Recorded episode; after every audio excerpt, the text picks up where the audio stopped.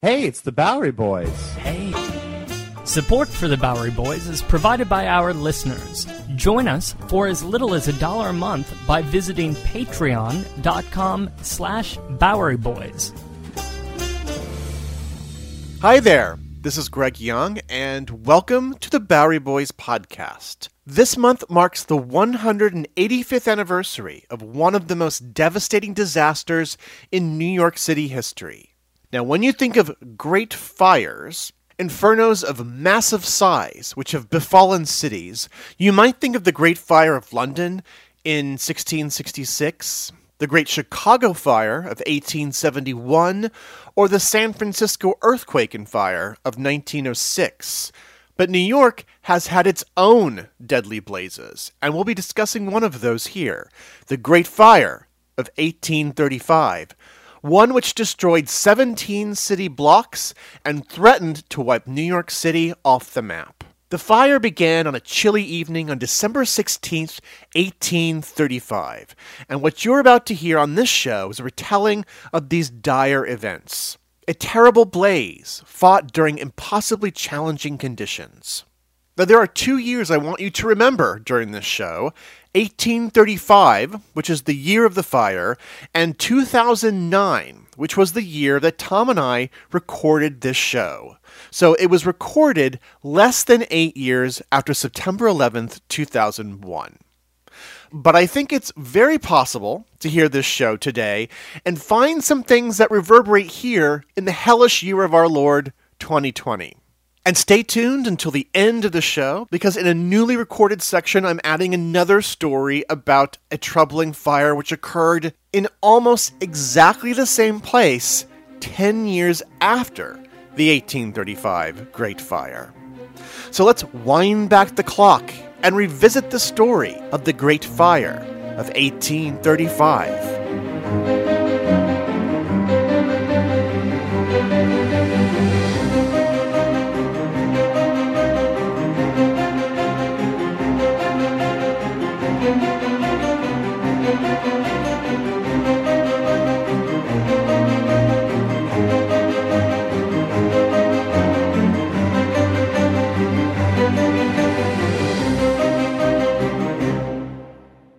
So let me back up here, Tom, and uh, uh, you know give you a little brief recap of sort of the fire history of the island of Manhattan up until 1835. Get you up to that point. Now, New York, as in like you know all pre-industrial cities, are let's just say they're very flammable. Exactly how are they flammable? Well, I mean, you're talking about up until this time, a city of mostly wooden structures that are all built closely together. People have torches and lanterns. You also don't have like proper fire safety codes at this time and those Right. types of precautions. As And tiny little streets that have sort of grown with the city from its from its earliest days. So not easy to get through with fire carts and such. fire spreads very easily in a city like New York. I mean, fire's been with New York almost since the beginning. As a matter of fact, the first documented fire was in 1628. New York's barely just a, a few years old at that time, so We'll have to really look that one up for episode 720. the first fire of New York City. You know, by by 1648, the town of New Amsterdam was already passing these city ordinances for fire prevention. Uh, primarily, believe it or not, a lot of these fires were because people had wooden chimneys that they weren't cleaning.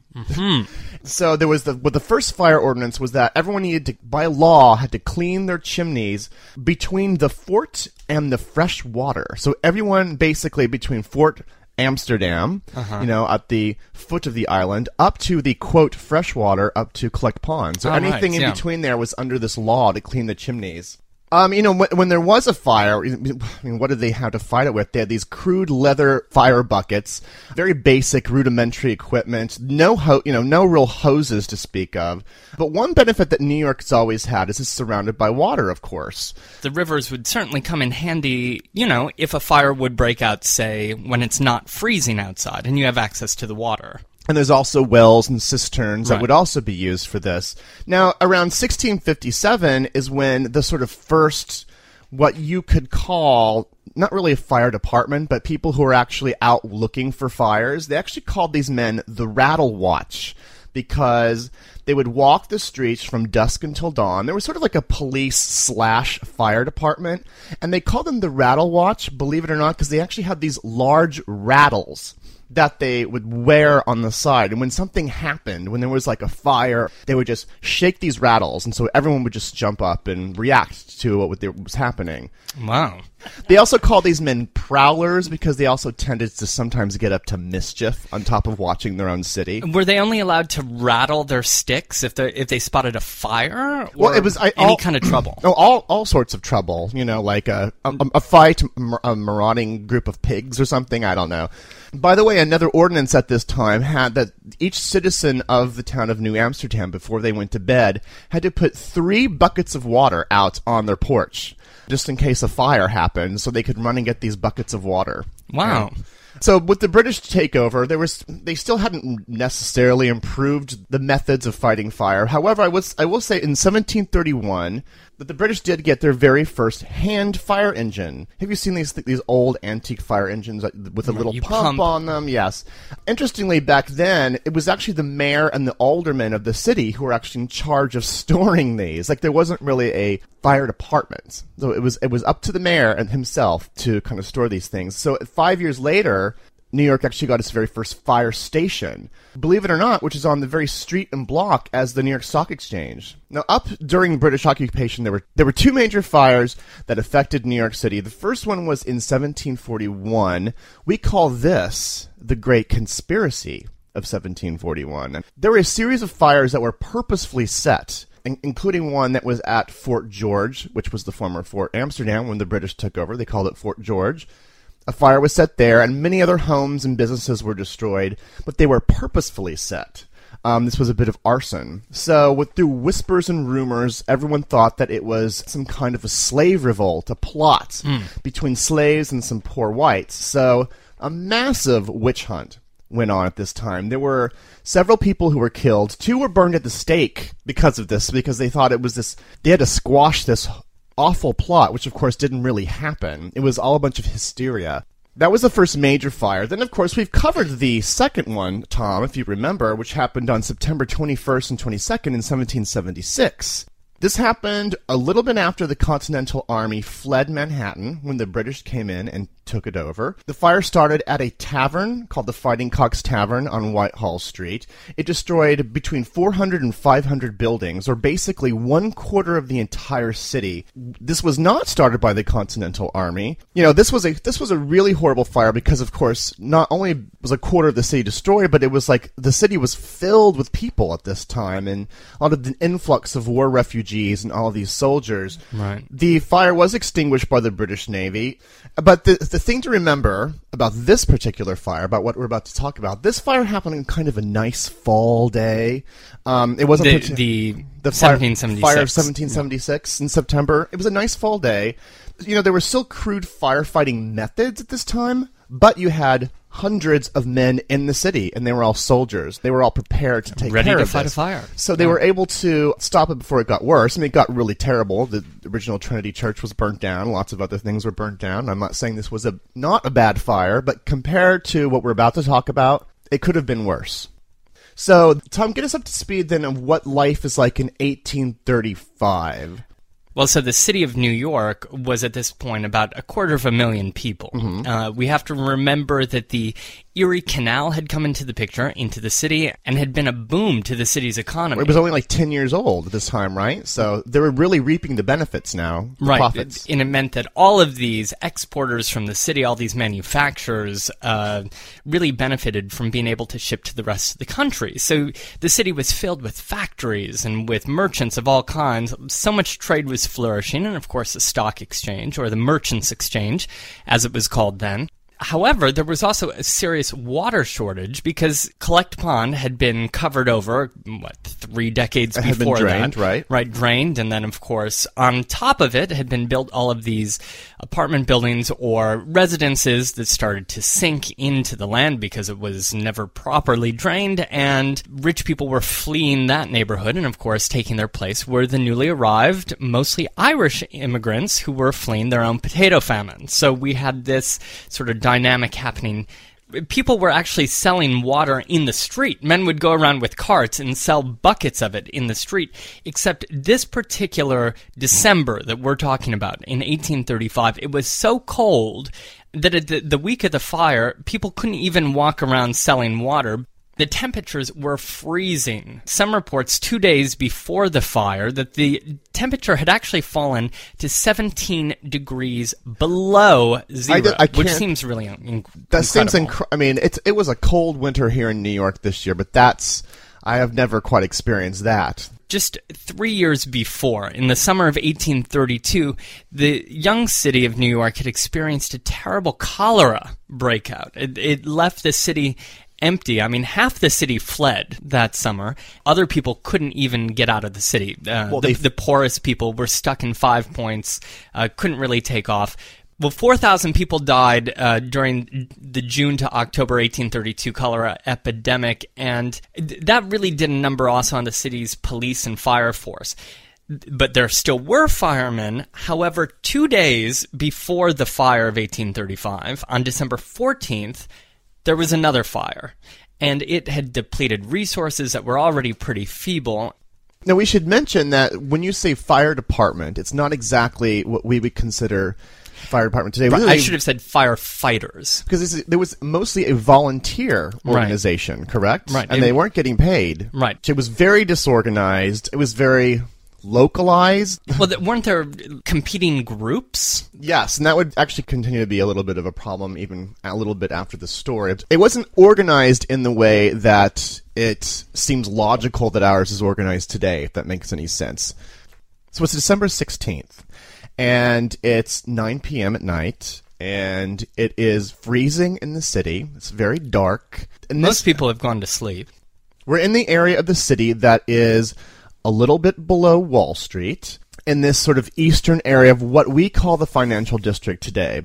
So basically, like Wall Street, with Broad Street sort of being the the western edge of the area we're talking about, and then, of course, like South Street or the edge of the water would be the eastern part of what hmm. the area we're talking about. And this area was mostly filled with trading houses, with factories and warehouses, and merchants, and, and some residences. Some, but a lot of the uh, a lot of these merchants who would normally have lived above their shops, for instance, you know, they this is now an era where they're able to like move have a house that's separate from their own from their own shops. Right. There is a watchman walking through the streets, and his name is William Hayes. And you know he's probably got a cloak on. It's really cold. He's got a lantern, just walking these dark city streets. And you know his job is to sort of patrol. You can probably see his breath because it's so cold. He probably wants to go in, smoke his pipe, and you know maybe have a mug of beer. When he gets to the corner of Pearl Street and Exchange Street, which is no longer there, it's today's Beaver Street. When he gets to this intersection, uh, precisely at a building at 25 Merchant Street, he notices that a building is on fire. It's actually this building for a dry goods store uh, called Comstock and Andrews. It's a five-story building, and one of the upper floors is on fire. Apparently, what happened is there was a broken gas line that had uh, burst sometime during the early evening. It had ignited some coals that were on a stove. So this fire started raging. He noticed it. He ran and he got some help. By the time he got back, unfortunately, this little fire that had just been in one building was spreading rapidly. This is the dry goods district of Manhattan. So it's you know it's close to the piers and you can sell the merchandise right there in these stores.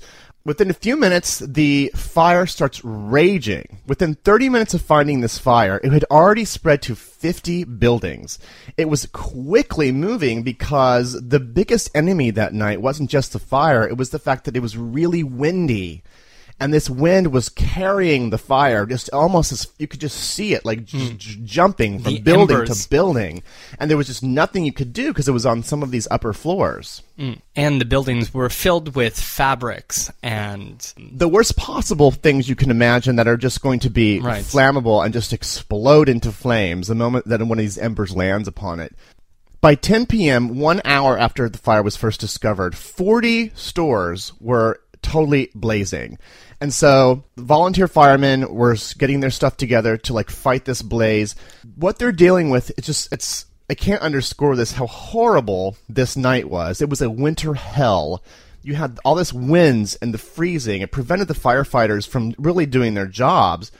Well, because they would rush over to the East River, which of course they're right next to, but only a part of it was not frozen. There was just a bit of a channel that, that hadn't completely frozen over. And then yeah. So how were they supposed to get water? Well, they the- well then they would they drilled holes into the ice, which is just unbelievable, just to get to like the water that wasn't frozen. Mm. You know, they'd stick the water down and they'd they'd fill their engines, and so when they actually did get water, though, the problem is. You throw it onto the fire, but it's so windy that the water blew back into the firefighters, and Right. it was just and it uh, it would actually freeze on their bodies, and so there were firemen who were actually covered in ice. And that's when there, the water was even able to be delivered because sometimes the water would freeze in the hoses and in the buckets by the time it got there. Right, and the firemen were actually sort of stomping up and down on their hoses, not only to keep their feet from freezing, but also to try to get the water to break it up so that it could trickle out of those hoses. I mean, at certain points, they just had to stand there and they would pour brandy in their boots just to sort of keep themselves warm, knowing that we can't fight this. And this, the sounds you must have heard, like the crackling of flames, people shouting, but this like brisk wind, the sound of bu- buildings collapsing. If you were a business owner and your store was down here, what were you doing at this time? Well, a lot of people were actually racing down. You know, the calls went out because all over the city the bells were ringing. The all the bells, everybody, even the prison bells, city hall bells, everyone was on high alert. and people were racing down to their warehouses and to their stores to pull out the most valuable merchandise and put it in some kind of a safe haven. Well, they were uh, smashing open their windows and literally just tossing this merchandise into the street just to pick up. The problem with this, though, Tom, which is making the problem worse, and I'll tell you why. Because, you know, as you said, a lot of this was like papers and twine and cloth, cloth of all different kinds. Some of this caught on fire, but because it's so small and transportable, it got caught up by the wind. Some of these, like, like little flaming bombs almost, got caught up by the wind, would land in boats on the East River. Some of it got as far away as Brooklyn, and some of the rooftops in on Brooklyn homes even caught on fire from this. The fire grew so strong, in fact, that it was visible to the north in New Haven and as far away south as Philadelphia. And this is by midnight by this time. So the fire's now the fire just started three hours earlier. Now at midnight, people are look seeing it from Poughkeepsie. They're seeing it from Philadelphia. So naturally, like not only are the New York firefighters embattled here, but they're coming from all over the place now. There was even a team from Philadelphia. By midnight, the burning area actually encompassed 17 blocks, so it was growing fast. It seemed like everybody in the city was out to help. Well, at first, it seemed like everybody in the city was out to help because private citizens were coming out with buckets and pails and tubs of water, you know, hoping to do something. There were more than 75 fire wagons and, and hose carts that were trudging their way thr through the snowy streets to get to the scene. Are you saying that all of humanity here was united in one cause to uh, prevent this fire from spreading? But not, not exactly, but we'll get to the looters in a second. Okay. But let, let's just think about the people, again, who owned merchandise and they were watching their, their businesses burn to the ground. They, they were grabbing their silks, their satins, even their champagne, Greg, and heading over initially to Hanover Square, which was thought to be, you know, a safe spot. They were packing uh, a warehouse there full of goods, but soon flames actually jumped over buildings and spread to that warehouse too, consuming everything in the building. So, you know, other merchants took their goods and packed it into the merchants exchange, Oh, the no. stock exchange. Right. This is one of the bigger buildings in Manhattan at this and time. and Right. you know it was a new structure in 1835 thought to be fireproof well at 2 a.m sailors from the navy yard were actually there trying to rescue bits of the merchant exchange they wanted to take an alexander hamilton statue Oh, right. There was uh, a, it was in the center of, if I recall, in the, in the right, middle in the of rotunda. Yes. and they were trying to move it to safety because the merchant exchange had also caught on fire at that point, and somebody screamed as they were h- trying to handle the the pedestal, and they had to race out of there, and the whole place just went up in flames and collapsed. They were not injured because they got out just in the nick of time. It appeared that nothing was safe. You know, others, in fact, had taken their merchandise over to the Dutch Reformed Church on Garden Street. Oh, and Oh, no. an hour later, 3 a.m., the fire had started in the church as well. As soon as the edifice of the church actually started to flame up, people started moving their merchandise out. In the midst of this, imagine the smoky, dark, flaming interior. Legend has it that somebody crept up to the pipe organ and started playing a funeral dirge in the midst of all of this chaos. How uh, creepy. Yes, and somehow appropriate. Then the church went up in flames as well. That was at about three. Okay. So, so people are fighting this blaze, but it doesn't sound like a lot of uh, good is being done so far.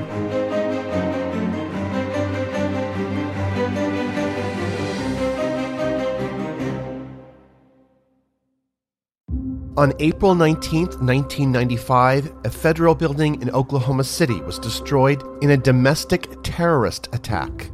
Just days after the bombing, America discovered the perpetrator was right wing extremist Timothy McVeigh, whose mindset and values are still very present today. It's an American tragedy, but one I still remember very vividly. But there is so much more to the story than what you might remember. Take a deeper look into this moment of history with the podcast Homegrown OKC, hosted by Jeffrey Toobin and based on his book. The Homegrown OKC podcast is about better understanding the political environment in our country today. In particular, I found fascinating all the original archival footage used in the show, sounds which brought me back to that time, but with a richer understanding of events. These episodes were thrilling to listen to. That's Homegrown OKC. To listen, search for Homegrown OKC in your podcast app. That's Homegrown OKC. In the decades before the Civil War, slavery's grip on America tightened. But soon, a diverse group of abolitionists, both black and white, began to construct a clandestine path to freedom for the enslaved. Hosted by Lindsay Graham, Wondery's podcast, American History Tellers, takes you to the events, times, and people that shaped America and Americans, our values, our struggles, and our dreams. In the latest series, American History Tellers explores the Underground Railroad, a covert network of secret routes and safe houses operated by men and women committed to helping enslaved people escape bondage in the South. Fugitive slaves and anyone helping them face terrible violence and even death if caught. But for those brave enough to risk the journey, the Underground Railroad offered a path to the northern states and Canada, where their freedom was assured. Follow American History Tellers on the Wondery app or wherever you get your podcasts. You can binge this season's American History Tellers, The Underground Railroad, early and ad-free right now on Wondery Plus.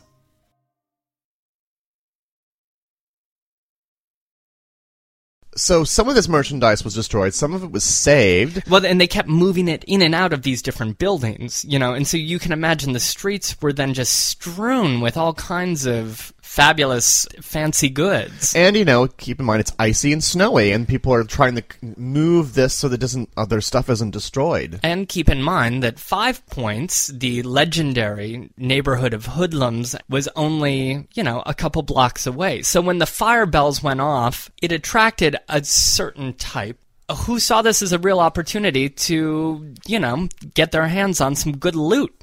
I have a quote actually from. Uh, He's, he would actually become a mayor of New York. His name is Philip Hone. He was one of New York's diarists, Ah, yes. greatest diarists of the 19th century. Of describing There's the a medicine you can take for that.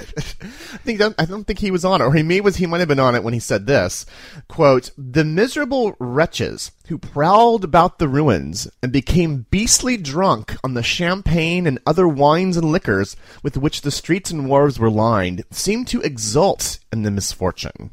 In fact, yes, turned into a sort of festive affair. there were thousands of people, crowds that were shoving their way through the streets. Not all of them looters, of course, people who just wanted to see what was going on. The city was on fire. So, yeah, some people saw this as a horror show. Some people saw this as an opportunity. Right. And all of the people were making, for the most part, life more difficult for the firemen who were trying to put out the flames in the first place just because they were crowding the streets. Now, hoodlums and, and criminals and their entourage came over and they were just kicking off actually a full day, about 24 hours of looting, where they grabbed an estimated 10,000 bottles of champagne, smashing them, fighting over them, popping them open, drinking, pouring in the snow, getting wildly drunk as they just raged from burning warehouse to burning warehouse, grabbing whatever they could grab, stashing fine things under their clothes and moving on. Delirious. Yes. Well, after 24 hours, martial law was finally declared and Marines moved in. But I mean, you can imagine during that 24 hours, it was complete mayhem. In fact, six men were actually caught trying to spread the fire outside of the burning district with torches, trying to oh light my other God. buildings on fire. One of them was promptly hanged from a tree, and he stayed there hanging, dangling in the wind for three days before the police got around to cutting him down. That's a that's nightmarish. So it's 3 a.m. now. The, f- the fire has been raging for almost six hours. Another area that had actually been ravaged by the flames were some of um, the early kind of newspaper row, the n- newspaper district. A lot of the newspapers were up in flames. Some, Right. some of them, some of them escaped, but one of the newspapers that was sort of battling the flames was a n- paper called the New York American. The editor of this newspaper's name was Charles King. Well, I mean, understandably, he was completely freaking out. He was running around. He was observing the chaos, not just the the flames themselves, but all of this madness that was going on, all the looting, but also sort of the ineffectual firefighting that was going on. Everything looked absolutely hopeless. And he ran to the mayor. The, the the mayor and the alderman had come down and they were doing something. And you know, and Charles was a prominent citizen, so he could run up to the mayor. Right. Um, the mayor at the time During was a fire. The mayor at the time was named Cornelius Van Wyck Lawrence, and he ran up to Cornelius and he he actually had a radical idea, and that idea was the only way you're going to stop the fire. And this sounds a little odd. I'm sure Cor- Cornelius was just like, "What are you talking about?" Blow up some of the buildings that are in the path. Like see see which direction the fire is going. Blow up the buildings that are right before there, so that it has a sort of a hole that's created. So the fire Hmm. can't ju- the a void, so the fire can't jump over the hole and and catch on to the next buildings. It's just stopping it in its path, but doing it in a very destructive manner. This was a very risky idea. I mean, was this was controversial to say the least. Sure, but I mean, at that moment, obviously, it looked like the entire city could go up in flames. Well, they had to try something, so they they sent people out to retrieve um, some explosives and some gunpowder, and there was huge caches of gunpowder and Red Hook. So they went to get them there, and also there was some in Governor's Island. Hmm. So they went to both these places to to get it. Now, keep in mind, how are they bringing it back? They have the icy waters of the East River. They had to go out and get the gunpowder, and then they had to come back with it. But then there was all this fire, and so some of this could could jump into the boats and ignite some of this gunpowder. So what you had is you had some of these firemen taking off their outer garments down to their underwear in this sub-freezing temperatures, putting this clothing over the big barrels of explosives just to prevent them from catching on fire in the water. They did manage to bring uh, these explosives over to Manhattan. Charles King and the some of these city officials located a store that would be a perfect place for this. It was just sort of it was situated in such a place that if they blew up this one building and it was a dry goods store at 48 Exchange Place, if they blew up this building, the fire would conceivably stop and not jump across the street to, on Broad Street because if if it moved past Broad Street, this fire actually could actually keep going west and hit Broadway, and that in that way we'd almost like take over the whole length of the island. Right. So by 5 a.m., the fuses were ready and the explosives were set. The chief fire engineer of the city, though, he refused to do this. He's like, "Well, I, I can't I can't blow up buildings. I don't think this is going to work." And so the mayor was like, "Well, I don't really want to do it. I'm not going to do it." So eventually, this kind of like got passed down the line, and so finally, this man named James Hamilton was just like, "Okay, you know what? Fine. I'll do it. Now, interestingly, you had mentioned that a statue of Alexander Hamilton had been destroyed at the Merchants Exchange. Yes. James is his son. His son. Alexander Hamilton's son then blew up the building. But did he have any official elected role, or was he just he was an official and a prominent citizen. So I mean, he wasn't just some random person off the, off the street, but he also had an exalted position. There was a certain sort of symbolism to you know a, the son of a founding Sure. son of New York's kind of person. So Right. so that's stopping the fire traveling too far west. Then to stop the fire from traveling north, it's, the fire has gotten almost up to Wall Street. It has caught a building on fire that I think you know quite well that I just mentioned earlier, the Tontine Coffee House, mm-hmm. the original home of the stock exchange it started catching on fire. And this would have been deadly because this meant the fire was traveling north. Because this is north where these other blazing buildings were. Um, luckily, however, there were firefighters on hand there, and they did were able to douse the flames. They had a little bit of extra incentive. Now, I've read two different sources. One of them says it was an owner, one of the owners of the Tontine Coffee House, as we know there's many owners. Um, another one says it was just simply a passerby who was like, you have to stop the blaze here. If you can stop the blaze at the Tontine Coffee House, I will donate $100 to the Volunteer Firefighting Fund. So with that little dangling incentive, sure enough, they uh, they doused the flames and the Tontine Coffee House was it was damaged, but it was pretty much saved. It took another 24 hours from this time for the fire to really be controlled. I mean, the entire day of December 17th, the, the fire was still raging. The, the skies above New York were just clogged with black smoke. For the whole day, people were afraid that this fire was going to reignite in some way, but they did. They did end up controlling it. Uh, you know, by December 18th, it was pretty much all done. that there were still last dying flames? I think up to two weeks after it started, they were Oh. still putting out little little flames. God, how terrifying! Because any of those things could have just ignited to another fire. I mean, any moment. So Well, the day after the fire, business obviously, as usual, was suspended. Uh, the stock market was obviously closed because it had burned and collapsed. Thousands and thousands of people came out of their homes the next day and came down to the burn district of 17 blocks, 52 acres of lower Manhattan to see what had happened. They were looking at South Street, Front Street, Pearl Street, Stone, Beaver, Water, Merchant, and Hanover. All of these streets, the entire south side of Wall Street, from William Street to South Street, burned and charred. Looking at the remains of these warehouses and factories and their trading house, and thinking really that first day that the city could never recover from this because this was their financial and their commercial center. There were 693 buildings that had been burned. Well, it just must have looked impossible. I mean, how do you how do you clear all that away and start over? Like Right. from the at least from the, that first week, I can definitely see that perspective. Right.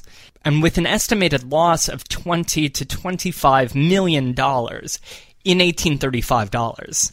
The amount that was insured, 10 million dollars by different fire insurance companies at the time, was just so high that there was no way that the insurance companies could repay those losses and many of these insurance companies or most of them went out of business as did many of the banks. Well, and many of those insurance companies had buildings in that were there anyway, Right, so they right. couldn't insure themselves. Like they were completely wiped off the map. And you know, many of the factories had to close permanently because they couldn't collect their insurance. They couldn't get money from the banks to buy new merchandise. And so there was just a very sad scene of people returning to their factories and to their shops and they didn't know how they would move on. This actually led to another topic which we'll have to talk about, the Panic of 1837, 2 years later. This was one of the key things that led into it. What's amazing to me, with all this damage, all these buildings, only two people died.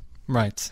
which is an extraordinary figure. This fire, there was like a much smaller fire that had happened two days before, Mm-hmm. which you mentioned. Um, like five people died in that fire, and it was a much smaller blaze. It's just, it's amazing. again this was not a residential area uh, so i think that, that that helped in a sense. Well, if it's one thing that you're, you know, we're lucky for, I mean, this it could have been a could have been terribly catastrophic. And you know, there were a certain number of residences in this district, and this is yet another thing that would push even those people, the remaining people downtown, to move uptown to more fashionable residential districts and get out of that commercial. So as the area was rebuilt, This is uh, yeah. So now we're getting to really the long-lasting effects of what this fire is, and that's one of them. Like this area from here on out really stop being residential in any way. Um, it's funny because now you go down there and there's all these new there's new condos and things. It's Right. almost like returning a little bit back Sure. into how it used to be. One of the things that was, of course, permanently changed by this was the, the water supply. I mean, that was the big problem: was getting water to fight this fire because of the because of the freezing cold. And also, keep in mind that cholera epidemic that you had just mentioned. Between the two of these things, it was like New York has to improve its water supply; it just had to. So, two years later, began the construction of the Croton Aqueduct, which would bring water down from Westchester County and um, would distribute fresh water through a series of reservoirs into the city. Because of this tragedy, fire organizations improved and the equipment improved. A state authorized fire department was actually organized in 1865 with the city version. So, the, I guess the birth of the New York Fire Department of New York City was in 1870. Mm-hmm. So things were steadily improving there. But I think most important was really the rebuilding efforts of this area. So, so a week after, and you're looking at the area, like how can we possibly re- rebuild this? Well, keep in mind, you know, there's all of this money coming in from the Erie Canal, and you know, New York is still building as a as a financial empire. And some money came from the state. The federal government, I don't believe, gave any money to the rebuilding effort. And again, I mean, I almost get shivers when I'm even saying that. You know, there's so much happening. But let's just say it's such a poignant subject now, just thinking of rebuilding in this area, federal money, state money coming into it, and, and an area that does recover. What's interesting is part of the what made people move back to this area, like want to build their like build their offices here again, was that the city had promised to widen the streets because these were very very narrow streets for they were very close together and was part of the reasons that the fire spread so quickly. So the city promised to widen the streets, and that actually made room for like for the opportunity to build really modern structures. Believe it or not, the price of the real estate in this area skyrocketed mm. in the years following the Great Fire. These old Dutch structures that had been there for like a couple hundred years, they were all replaced with these brand new Greek revivalist structures, these big, mighty bank structures. Mm. Some of which are still there today. Yeah, many of them are. A, a great example, the street, the street I had mentioned earlier, where you can kind of see the evidence of the Great Fire. The, one of the most charming streets in fi- the financial district, Stone Street. You know, it has the like those b- taverns and restaurants Oh, yeah, on it. It's a nice little street. Most of the buildings on that street were built in 1836. They mm-hmm. were built the year after the fire, and most of them are still standing. Um, and they were built sort of like with this in mind that it was going to be less of a residential area and more of a place for for just true commerce. Other buildings that were replaced with more elaborate structures were, for instance, Delmonico's original restaurant had been was destroyed in the fire. They rebuilt into this triangular building that's still down there today, right off of Beaver Street. A new merchant exchange building was built, and um, you know all the riches that were gleaned from the Uh, Erie Canal profits were poured right into all these fantastic buildings, and of course, it became a, a home for banks and for all these financial institutions. You know, it's almost like it cleared away the past. It sort of knocked everything off the table and started over again. It sort of created a clean canvas for the new urban environment that would develop. And this, the, the shape of the financial district today is in part because of what happened here in the fire and how people reacted to it afterwards.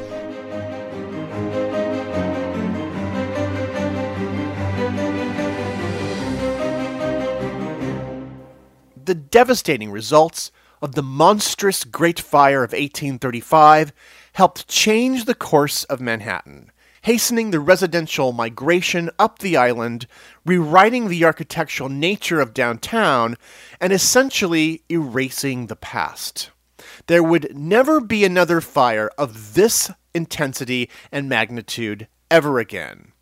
But New York didn't suddenly become fireproof.